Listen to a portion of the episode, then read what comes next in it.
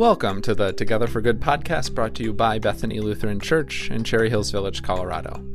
Today's episode is a conversation between myself and Pastor Gary. We sit down to talk some Pentecost. More specifically, we're talking about the Holy Spirit. This coming Sunday, as you may or may not know, is Pentecost Sunday, and we read the same story every year from Acts chapter 2, where it's about the time that the Holy Spirit descended upon the disciples who were gathered in Jerusalem and sent them forth into the world. It's the birthday of the church, if you want to be specific. And so, Pastor Gary and I, we spend our time talking about the Holy Spirit. What what is this third work? What are the theological implications and the implications for our daily life and walk of faith?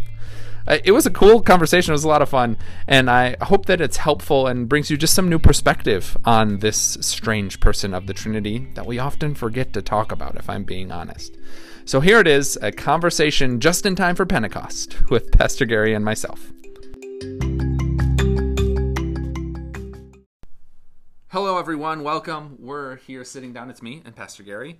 And Pentecost Sunday is coming up this Sunday. And we thought it would be a good idea to sit down and talk about the Holy Spirit because uh, the story we're going to hear on Sunday is about the time that the Holy Spirit a- appeared for the first time, and we'll hear another reading where Jesus predicts that the Holy Spirit's going to be coming after him. And it's kind of the forgotten person of the Trinity, at least within the Lutheran Church, wouldn't you say? I think that's probably true because there are times when we almost want to downplay the Spirit because we think that is, interestingly enough, called Pentecostal. Yes, that's true. Yeah, it's funny how those words link together, isn't it? Yeah, certainly there are other uh, Christian denominations that really get into the Holy Spirit. The Lutheran Church is probably not one of them. Right, and partly because we sometimes, as Lutherans, look at churches and go, they're only interested in the Spirit. And they Yeah. almost make Jesus become the Spirit rather than the Spirit come from Jesus, if that makes sense. Oh yeah, that's a really good way of putting it. But but that being said too, that's why we want to at least like kind of illumine more about all of this Sure. too because there's some really good stuff as it relates to the Holy Spirit that even the Lutheran Church still uh puts its stake in the ground with. Absolutely. It, we don't mean for it to be the forgotten person in the Trinity. Um, so yeah, why don't I, you had a really good point in our pre-conversation, kind of how you understand this. So uh, let, let's hear a little bit about that. Yeah, one of the things I look at is the Trinity itself. And so it's a good point or a good starting point to talk about the Spirit because it's really easy to identify the God of creation. All you have to do is open your eyes. If you're a person with sight, you can experience a creation. And even if you're a person with only touch or smell, whatever it is, mm-hmm. you experience the creation. It's really easy to experience Jesus. You look around, it's on a you see the cross or a crucifix and it's so evident. And yet the spirit then becomes a how do I know that's there? And what I think about the Spirit as a person of the Trinity is to realize that uh, when I'm next to a stream that is kind of flowing, especially if there seems like it's kind of lively, uh, uh, you know, the babbling brook, or if I'm on a mountaintop or in a hospital room when my kids were born, to me, the power of those moments, I would say, were very spiritual. And I don't mm-hmm. normally look in, at, at a babbling brook and think, wow, the God of creation is so majestic. Not necessarily. And I might think that on the top of a mountain when you look out.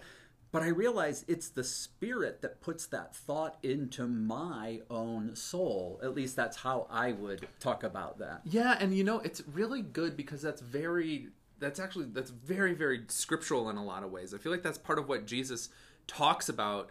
You know, we'll hear the reading on Sunday, but that there's going to be this presence of God after Jesus. Right. And that's very much like how we could understand the Holy Spirit is it's the it's the continuation of God's presence. Jesus was a living breathing human being who we have real stories uh, written down about him and what he did. And now the Holy Spirit is kind of that continued sense of Jesus' presence with us, that continued sense of God's presence in these holy spiritual moments. Sure. And and which is really fascinating because when you use that word spiritual, one of the phrases I always think of is how there's many people these days who say, "Yes, I'm spiritual but not religious." And I get what they're saying with that phrase. And yet for me, it's a lot of our religious rituals and liturgy and holidays and traditions that are deeply spiritual to me because they're connected with this long, you know, story of faith and this right. huge community of faith that's been enlivened by the Spirit for thousands of years, and now I'm getting to be a part of it. And re- just explaining and describing all that, there's something more going on, and that's what I would call some deeply spiritual moments. Even though they're also yes religious, so you you can do both. You really can. right, and, and the fact is, I think what a lot of people mean is when they're not religious, it means they don't attend a religiously organized church totally. worship service. Totally, kind of what they mean uh, with that because to say you're spiritual means you turn yourself over to something. Yeah. And I agree. It's okay to have a spiritual thought, but I'd much rather have a spiritual experience. And if you say I don't go to church because I don't have a spiritual experience there, then you just need to find another church. That's really the That's answer. That's a good point, there. actually. Yeah, you seriously, uh, because it is that that ongoing presence of the Spirit of God and and it's also important to know that as religious people that you can have spiritual experiences in other avenues too as you already described. Sure. on, on a mountaintop by a stream we encounter god in all sorts of different places right. and ways. And that's that's the spirit. That's the presence of the spirit which is really yeah i'm sure i'm sure we could share all sorts of stories to that effect that are just powerful um, to their own degree. Sure. But as we talk about that nate take us into the sense of the spirit and the dimensions it takes on even as we talk about the language that the bible uses for spirit. Yeah yeah great point. So one of the the ways that spirit often appears within the scriptures is this greek word pneuma which is very closely related to breath. And so one of the cool things that i'd like to point out i did this with god's word for the week our monday morning bible study.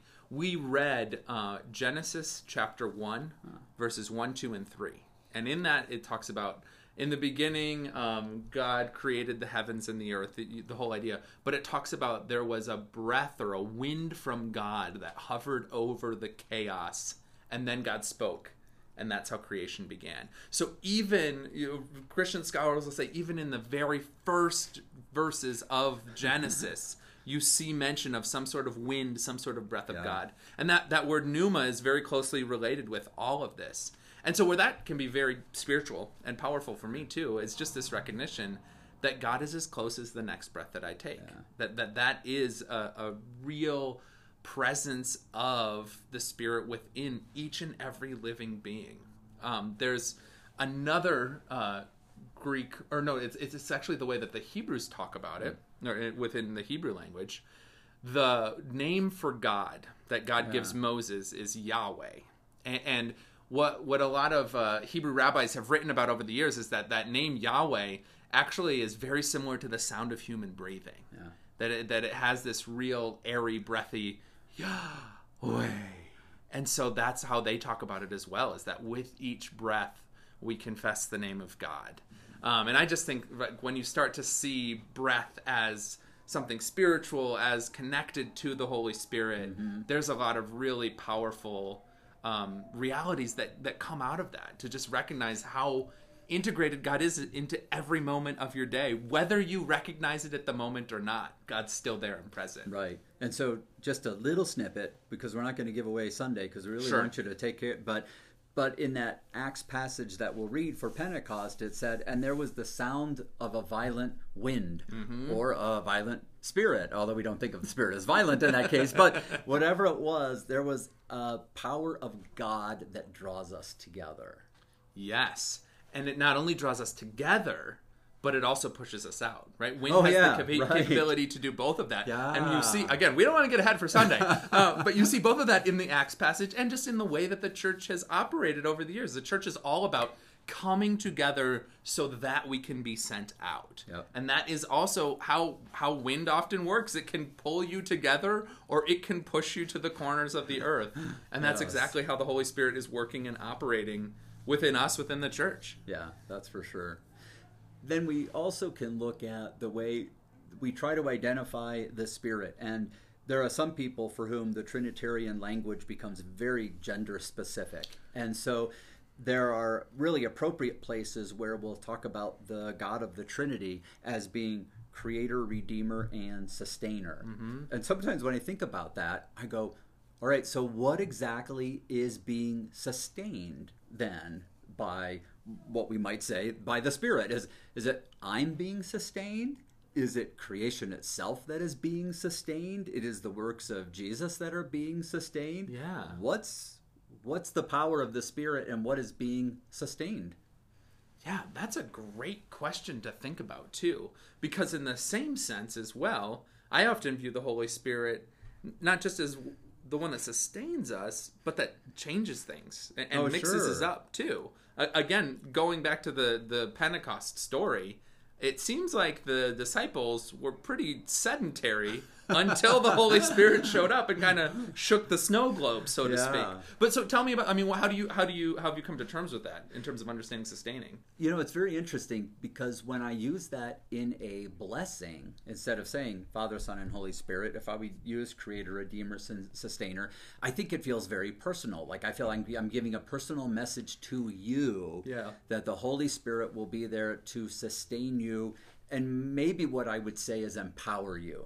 I think is another way to to think about that. And oftentimes we even talk about uh, equipping people, and I would understand that in a very personal level. But I also wonder if we we are called by the Spirit then to sustain creation itself. Certainly, as we talk about the nuances and the church becoming such an important factor in environmentalism Yeah. of understanding the gift of creation that we're called to sustain it. But I also think the other point then is we're called to sustain the church as the body of Christ. That's a part of what our great call is to be the people who realize the church has a future because God isn't going anywhere. And if we believe that we are sustained, it should take away a little bit of the consternation we have about the church sometimes. Yeah, I I mean, we were talking before we started recording about the Denver Post put out an article two weeks ago, I think it was, just saying like the church is dying, Yeah. um, which which which it might have been the first time the Denver Post wrote about that, but I swear I've read an article Oh. like that for generations, Yes. in all sorts of publications. Yep. Um, I think they just need a way to talk about the church, but I mean, I'm not worried about it. That that was, that's always my reaction. I think it's to your point because I believe in the Holy Spirit as a sustainer. Is Right. that the, the the power of God is so much more than analytics or, or whatever metrics they might be using to come to their conclusions. Right. And case in point, look at the last two thousand years. There's been a lot of tricky situations for the Christian church over those two thousand years. Sure. Yet here we are. Right. Look at I mean, even here at Bethany, look at the last sixteen months. It hasn't been the simplest, most straightforward, but we have been sustained by the faithfulness of members who were enlivened by the Holy Spirit. I mean, Exactly. God has been looking out for us in so many different ways, um, and will continue to do so. We, we Mm-hmm. can just. I- I think you were saying something effective, like you you have you can just have faith in this, or, or, or not. right. You can either believe God's promises or not. And if the church is the bride of Christ, I don't think God's looking for divorce anytime soon, you know? And that's not to say that I mean I know you and I we would never just be like, well, yeah, God will just take care of it. No, we're Oh, still going to be right, right. informed and strategic and forward thinking and Yep. creative in all of those pieces. But we ultimately trust that yeah, when things look dire or difficult, God will provide a way. God will find a way. Yeah, very different than saying a congregation will close and the church will die. Those Correct. are two very, very different phrases. Congregations go through all kinds of nuances and transformations in their time. A lot of those transformations, when they're led by the Spirit, usually Yeah. become really, really positive transfer- transformations. And yeah, that's a really great point too. I always like to bring up the fact that every single church the Apostle Paul started is now closed. However, the church as a whole is flourishing because of the original work that that Paul did and Sure. others as well. It's always just a reminder that we are part of a much much bigger story. Uh, than just our individual congregation. Yeah. That, that the Spirit has been telling a much, much bigger story across generations and geographies for thousands of years. And that'll continue. and it will. So that's where I think that idea of the Holy Spirit as sustainer brings me the confidence to continue doing what I'm doing. Yeah. You know, if I were um, if I were trying to open a an assembly line or, or a, a manufacturing plant today, I probably wouldn't start by saying, I wonder if the rotary phone will come back. You know, and start making those just just to see if all of that could come together. And sometimes I think that's what people want of the church. They want us to get back to the days of the rotary phone. Well, that's not going to happen. So part of it is to look to God's future for the church and the way that, Yeah. that will happen. I believe people talk about it, and it sounds trite because we can sometimes feel like we say it all the time, but it's not really. It's actually very, very powerful is to say when those those avenues when that future is spirit led or spirit driven there's tremendous power and hopefulness in that Yeah, I. It's funny that your example used. uh, My my friend is a pastor, and she told me a great story. She's this was probably in like 2009, and she's pastor of a church, and they had a um, the, the council treasurer who did an excellent job, but did it all by hand. oh yeah And she was trying to convince him, like, "N- you know, like we could be a lot more efficient if we used some of these computer systems. and he he said to her at a council meeting, he's like, "Are you telling me you really believe these computers aren't going away?" she said, "She's like, yeah, I really think that they're here to stay." And that convinced him, and they eventually moved into a digital format for that type of stuff. But I mean, yeah, it's a, it's we we have to make these changes too. But that's also right. Holy Spirit is sustainer. But like I was saying as well, sometimes the Holy Spirit pushes us out and, Yeah. and transforms things and shakes the snow globe, so to speak. And that's the work of the Spirit too. You you look at a lot of the big moments of change within the history of the church and you would say those have been holy spirit inspired moments Mm-hmm. i'm sure that that's part of how martin luther would have described his entire endeavor to reform the church of his day Right. you, you know like he felt moved and empowered by the spirit to see these changes take place within the church that he knew and loved and as a result of that so much enlivening and change happened well beyond even his influence you know Oh, it, it kicked off right. a whole bunch of other people to make their critiques and start out on their path and, and that's yeah that's how the holy spirit works as well it's a it's a creative force as well as a sustaining force I think that's really the key is to understand that the Spirit takes us back to the roots of creation, where out of chaos can come something beautiful, miraculous. You know, from that can come uh, a presence of God so powerful that it needed to be with us. And maybe that's what we would say, you know, well, Jesus was with us for a time. And we can say, well, that's when God was with us, Emmanuel, and, and we conjure all that up. But I think what we have to realize is God was with us in the flesh. But now we talk about the spirit. We don't talk about God not being with us any less powerfully. And in fact, if you think about unleashing the power of the spirit, it can travel a lot farther than uh, a God confined in a human body can. yeah no that's a really good point that that yeah the spirit needed to to, to set out to go to the corners of the earth yeah, Right. jesus only could log so many miles in those sandals right. well, and it's one of the ways I've heard the season of Pentecost described, since hmm. that's what we're leading into. Pentecost is super long. Yeah. It, it's this is the last season in the church here, and it starts on Sunday, and it'll go all the way until after Thanksgiving. But the the season of Pentecost, we usually the, the day of Pentecost, we'll, we'll, you'll see the color red because it's mm-hmm. the fire and the flame and all of that. But the season of Pentecost is often the color green. And the way that they referred to it in my kids' Sunday school class in Days of Yore was the green and growing season. Yep. And I really like that because because the image of a plant really does get at what we're talking about. In that, like hmm. a plant has roots, and so we're sustained and we're grounded, and yet a plant grows up and expands beyond, Yeah. and that's very much so exactly this this creative yet sustaining force Right. is is what's at work within us, within our church, and what this whole next season's all about. Yeah, in a, in a way, a plant's calling is not to be rooted. It's because a plant is rooted that it has the strength to flourish. That's that would make for a good sermon. so Well, maybe about that 14th Sunday of Pentecost when we're really wondering what to do with that. we'll Remind me. there. We'll get. yeah, we have a lot of weeks to try it out. Well, and uh, Pastor Gary and I will be preaching together this Sunday. Something fun for Pentecost. We'll do a dialogue sermon. And that you might hear some of these pieces mentioned again, but we're going to try and make that unique as well.